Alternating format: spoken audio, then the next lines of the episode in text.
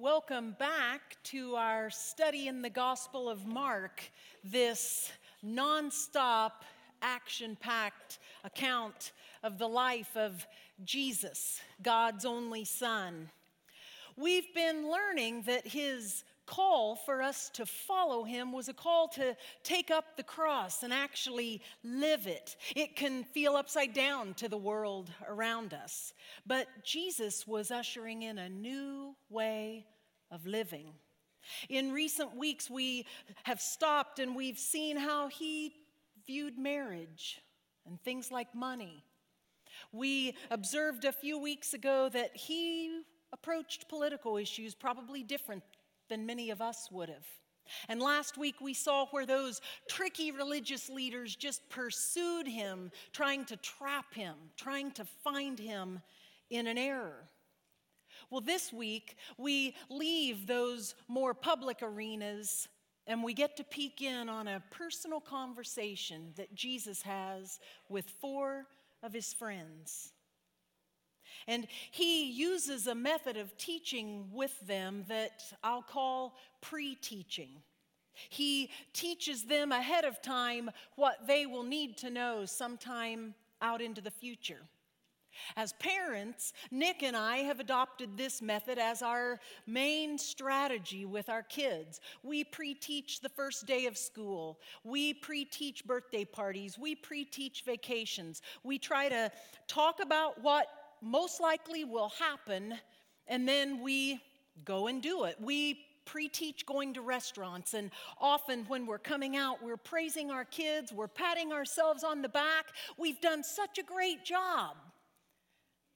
Until that one day, Nick and I took our boys into Red Robin right in the middle of the lunch rush. They were probably 3.5 years old, and instead of getting that classic Garlinger table way back hidden near the kitchen, we were seated out in the midst of everybody at one of those little square tables where you can just reach out and touch the people seated next to you. Well, it was all going well at first. The waitress commented on how cute Daniel and Joshua were. She brought me Diet Coke really quickly. But it all changed when that kindly elderly gentleman with the oxygen tank was seated right next to us. He began to tease and talk with my son, and we were exchanging pleasantries between our tables. But then, without warning, my baby boy reached over and turned off the oxygen tank. Psh! It's a sound that haunts me to this day. The daughter who was with him jumped up, wheeled the tank around, nobody died, and everything ended up well. But Nick and I learned an important lesson. Pre-teaching doesn't cover everything. And we'll see when Jesus pre-teaches his friends about the coming dangers and difficulties, he doesn't cover everything, but what he does in Mark 13 is give a steady and consistent call to get ready. Mark chapter 13, page 1599 in the Pew Bible, there in the rack in front of you. It begins like this in verse 1. As Jesus was leaving the temple that day, one of his disciples said, "Teacher, look at these magnificent buildings. Look at the impressive stones in the walls." Jesus replied, "Yes, look at these great buildings, but they will be completely demolished. Not one stone will be left on top of another." Jesus warns his friends that their temple will be destroyed. To the Jews, there was nothing as magnificent as the temple. It was an architectural wonder. Some of the stones would have been 25 feet long, 8 feet wide, and maybe as tall as 12 feet. That's just one stone. And Jesus says they're all going to be toppled, that the temple will be destroyed. This is the place of God's presence to these people, the location, the center point of religious and ethnic life for them. And Jesus says that every bit of life as they've known it, every bit of that religious support system is about to be yanked out from under them. There's no immediate response from the disciples. At least Mark doesn't record one for us, but let's keep looking. We'll pick up in verse 3. Later, Jesus sat on the Mount of Olives across the valley from the temple. Peter, James, John, and Andrew came to him privately and asked him, "Tell us, when will all this happen?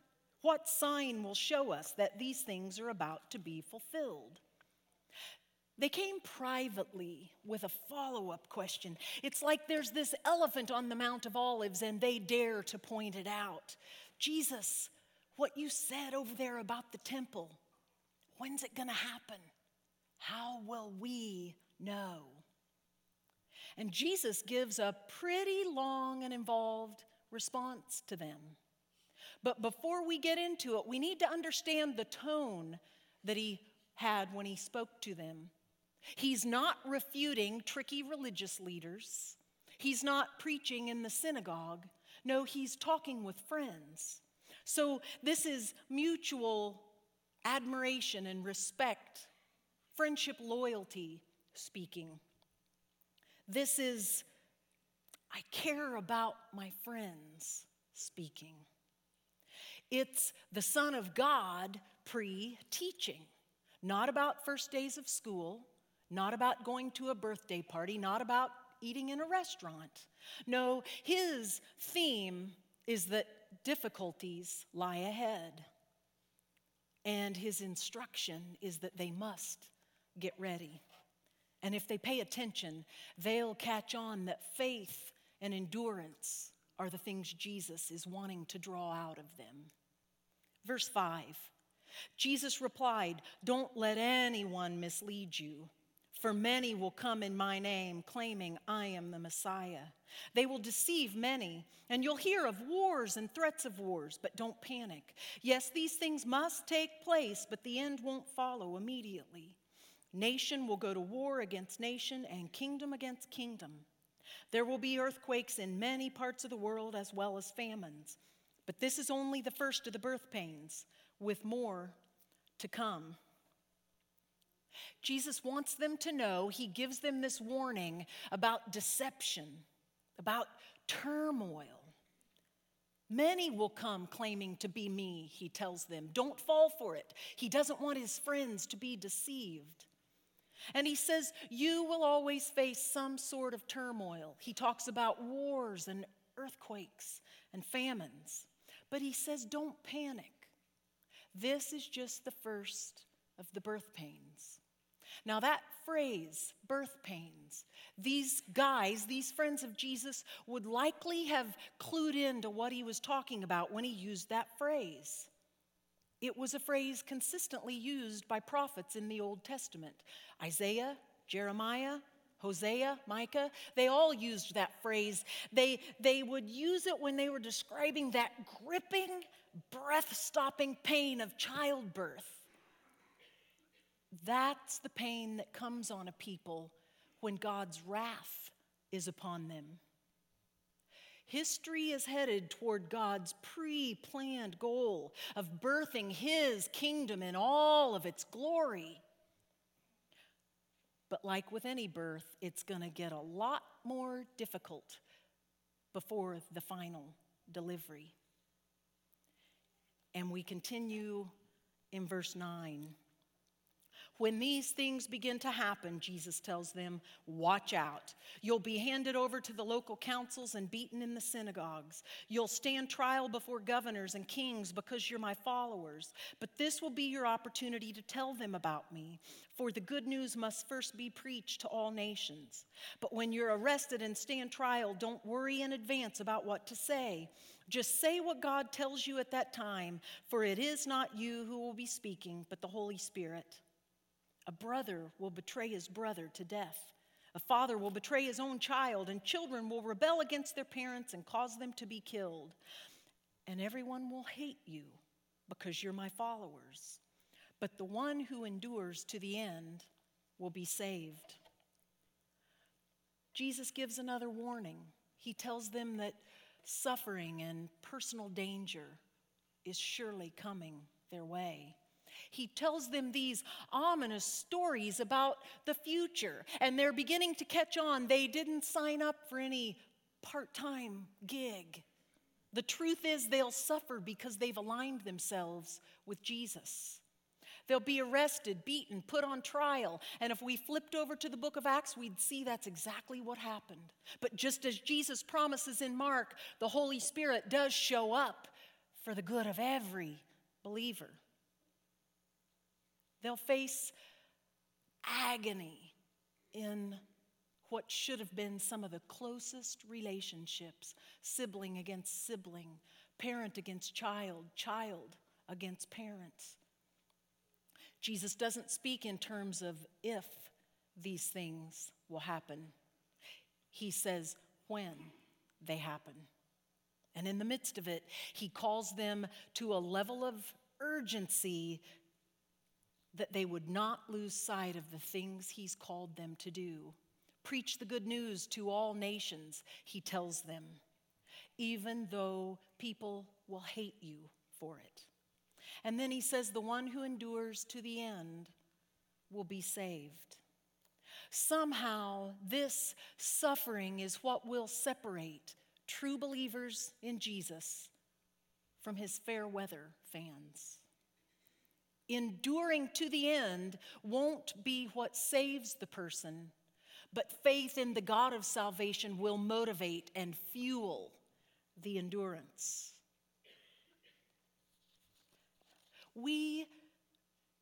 I think we all look at endurance and we find it to be a glorious thing. When a marathon runner crosses the finish line, we cheer. When an injured soldier goes through rehab and relearns how to walk, we marvel. When a man takes loving, good care of his dying wife, we applaud.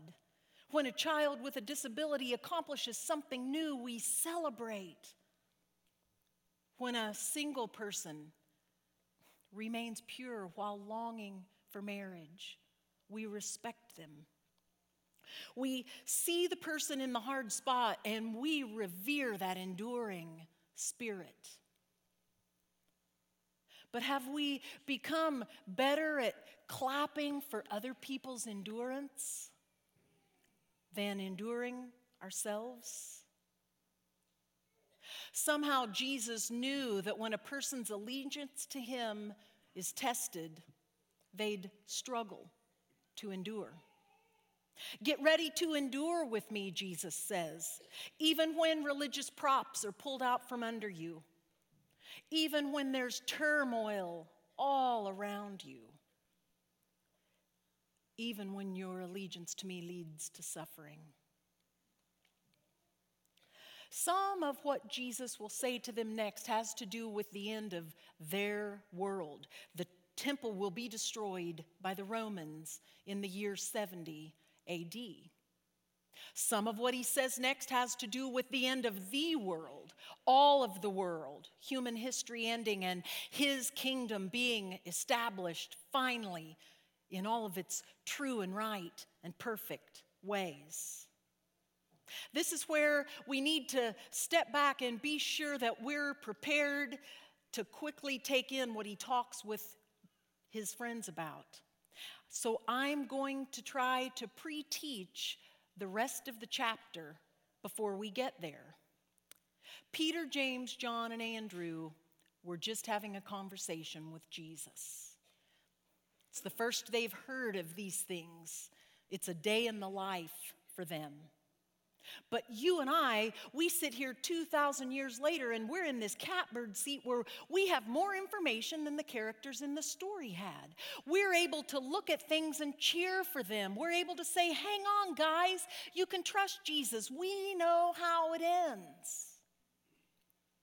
As a better way to understand this, I'm going to ask you, put your creative thinking caps on, and we're going to think about the things Jesus talks to them about as mountains. And so the first picture I want us to see, you're driving down I-5, it's a dreary, typical day here in the valley, and you look over to the place where you know the Cascade Range is. And if you squint and turn your head a certain way, you kind of see this shape of a blob. That might be what the disciples see as Jesus talks with them. But you and I have a different vantage point. We know so much more than they did. We see more detail. And as we listen in and apply even more what we know, we begin to see the individual mountains. Or in the case of Jesus talking, we'll begin to see individual things he's pointing to, even though he's saying it all at once. We begin to see individual peaks and valleys. Imagine that we can somehow all fit into my minivan. We buckle in and we drive toward this mountain range. At first, it's off in the distance and we don't really get a good picture. But if we keep driving and we go into the mountain range, we have an entirely different experience. It's like the miles that separate the mountain peaks from one another. Some of what Jesus is talking about actually happened in the past. Some of it will happen in the near future, and some of it will happen off in the far distant. Pick up with me in verse 14, and I hope that will help a little bit. Jesus says to them, "The day is coming when you will see the sacrilegious object that causes desecration, standing where he should not be." And the author inserts, "Reader, pay attention. Then those in Judea must flee to the hills." Sacrilegious object that causes desecration. Any of you chat about that at breakfast this morning before you came? We don't talk like that at my house. And so I've struggled. How do we get into the context? Is it when one rival school sneaks over to the other school in the middle of the night and sets up a statue to their mascot? Is it if we had all come in here to church this morning and graffiti had been sprayed all over? No, none of those things touch what Jesus is talking about. This is a desecration of the very place where God's presence resided. This is the godless one claiming to be the one true God and leading many, many astray. It's an act so detestable to all that is holy.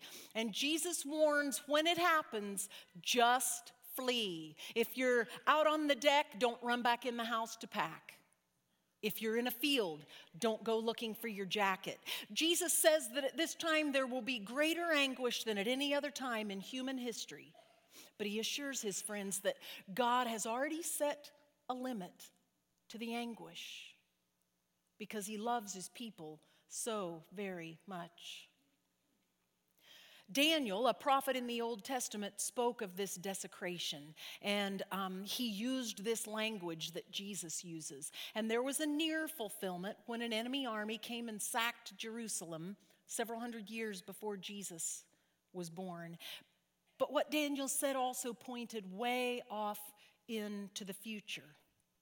And Jesus uses Daniel's language to describe trouble that will come in 40 years when the temple is destroyed, but also to point to that same time off in the distance. Look at the mountain peaks now and think with me here for a minute. We see Jesus talking with his friends, and by saying one thing, he points back in time. That would have triggered their minds to remember, oh, it was that ghastly time in our history. But that same language he uses is pointing forward, even all the way to the end of the world. This is the time that the book of Revelation refers to as the Great Tribulation. This is the time when Jesus returns and sets up his kingdom. This is end time stuff. But Jesus doesn't go into all that much detail, and you and I have much more information than Peter, James, John, and Andrew do. Jesus just tells them, a terrible time is coming, and you need to get ready for it. Pick up in verse 21. Jesus says, if anyone tells you, look, here is the Messiah, or there he is, don't believe it. For false messiahs and false prophets will rise up and perform signs and wonders so as to deceive, if possible, even God's chosen ones. Watch out. I have warned you about this ahead of time. There's that reminder to them, again, about deceivers. Don't fall prey to them, he says. And then verse 26, Jesus says, everyone will see the Son of Man coming on the clouds with great power and glory. And he will send out his angels to gather his chosen ones from all over the world, from the farthest ends of the earth and heaven. He wants them to know that his return won't be hidden. They won't have to chase down multiple roads to find him. No, he says everyone will see when Jesus comes back. But until then, nobody knows. Verse 32, no one knows the day or hour when these things will happen, not even the angels in heaven or the Son himself. Only the Father knows. And since you don't know when that time will come, be on guard, exclamation point. Stay alert, exclamation point. Even while Jesus was on earth, he didn't know God's timing. But he wants to urge that people know the lack of detail shouldn't lead to complacence. Just the opposite. It should lead to this heightened level of readiness. Get ready to live for Jesus, even in the face of difficulty and suffering. That's a pretty hard one to sell. But Jesus isn't selling anything. He's giving an invitation. Suffering can be your opportunity that your faith is tested and proven true and strengthened. Suffering can be your opportunity to endure and to learn how to live with Jesus in a new way. When Jesus spoke to Peter, James, John, and Andrew, he longed to have their allegiance. He wanted them ready even when the temple would be destroyed, when all religious support systems were taken away from them. He wanted them ready to hold back deceptive teaching. He wanted them ready to be able to live in turmoil and still go about the things he had called them to do. What will getting ready in these ways look like for us? In the next couple of minutes, we're going to talk through three questions that will appear on the screen. And as we process, if you sense the Spirit of God speaking to you, tune me out and listen to him. That might be the spot where he wants you to stop today, and he'll begin to work some new growth or process in you.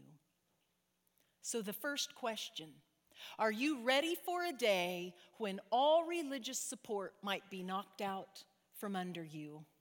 What if this building burned down? What if your small group disbanded? What if you moved to a city, and in that city, everyone whose last name starts with the letter that yours does is not allowed in any church? Are you ready for that day? Is your relationship with Jesus such that just you and him will be enough? You'd be sustained during that time. And if not, what would it be for you to get ready? Next question. Are you ready to fend off deceivers? Do you know when you're confronted by false teaching? Do you know God's word in such a way that if a friend approaches you with a certain train of thought, or if you read it or see it in the media, or if a cult approaches you, do you know truth as a way to fend off deception? If you're not ready to do that, what might it look like for you? Would you commit to reading the Bible? Would you commit to joining a group? Would you commit to sitting down with a friend and choosing a book that would properly and rightly inform your thinking on some of these very, very important issues? Next question. Are you ready to face difficult days because of your allegiance to Christ? Back in January, this cloth, you'll remember, was spread out across here. And as Steve issued that call to commitment, many, many of us signed that, yes, we will commit to live it. But now 2 months have gone by, and I'm supposing that for some of us, life has gotten more challenging. So you signed the cloth in January, but your family members don't share your allegiance to Jesus, and so they've abandoned you. How will you be ready for that? Never mind turmoil like wars and earthquakes. Turmoil in your own heart and mind is about to make you crazy, but you signed that you would live it. What will you need to do to get ready for that? Maybe you signed the cloth, and because of that, you refused a shady business deal. And now you're watching your competitor get rich, and your home just went into short sale. How do we ready ourselves for days like these? Jesus came to earth the first time, and in order to be one of us, he had to suffer. And now it is clear for you and me to become more like him, we will likely need to suffer too. When we think of that word suffering, it's easy to jump to things like being thrown to the lions or burned at the stake. And those things are real. And we have brothers and sisters around the world that face things like that. But what if the call to readiness from Jesus to us is some of these more ordinary sorts of suffering? What if these are the kinds of things that we need to get ready for? When they come, are we going to run from them and find that that takes us further from Jesus? Or when they come, will we allow them to drive us to him? He's been gracious to tell us up front that these days will come. How will we respond? When I was dating my husband, maybe we had been dating 2 or 3 months, and he approached me one night out of the blue and said, I would like for us to date each other exclusively. And I said, well, that's pretty shocking. Did it just hit you right now? And I said, tell me more. Tell me what you're thinking. And he kind of explained what he meant by that. And I said, okay, you go away and let me think about it. And a few days later, I called him up, and I said, I think I'm ready to accept your offer. And so I did. Well, some more time went on, and Nick approached again and suggested that he thought he'd like to kiss me. And I was pretty surprised by that. It had come to me out of nowhere. And so I sent him away, and I think it was the middle of the next week before we actually kissed. This quirky, flaky relational pattern was developing between Nick and me, and I think, quite honestly, Nick just wanted to put the end to it. So one night, he looked right at me, and he said, one of these days, I'm going to ask you to marry me, and I would appreciate so much if you would get ready for it.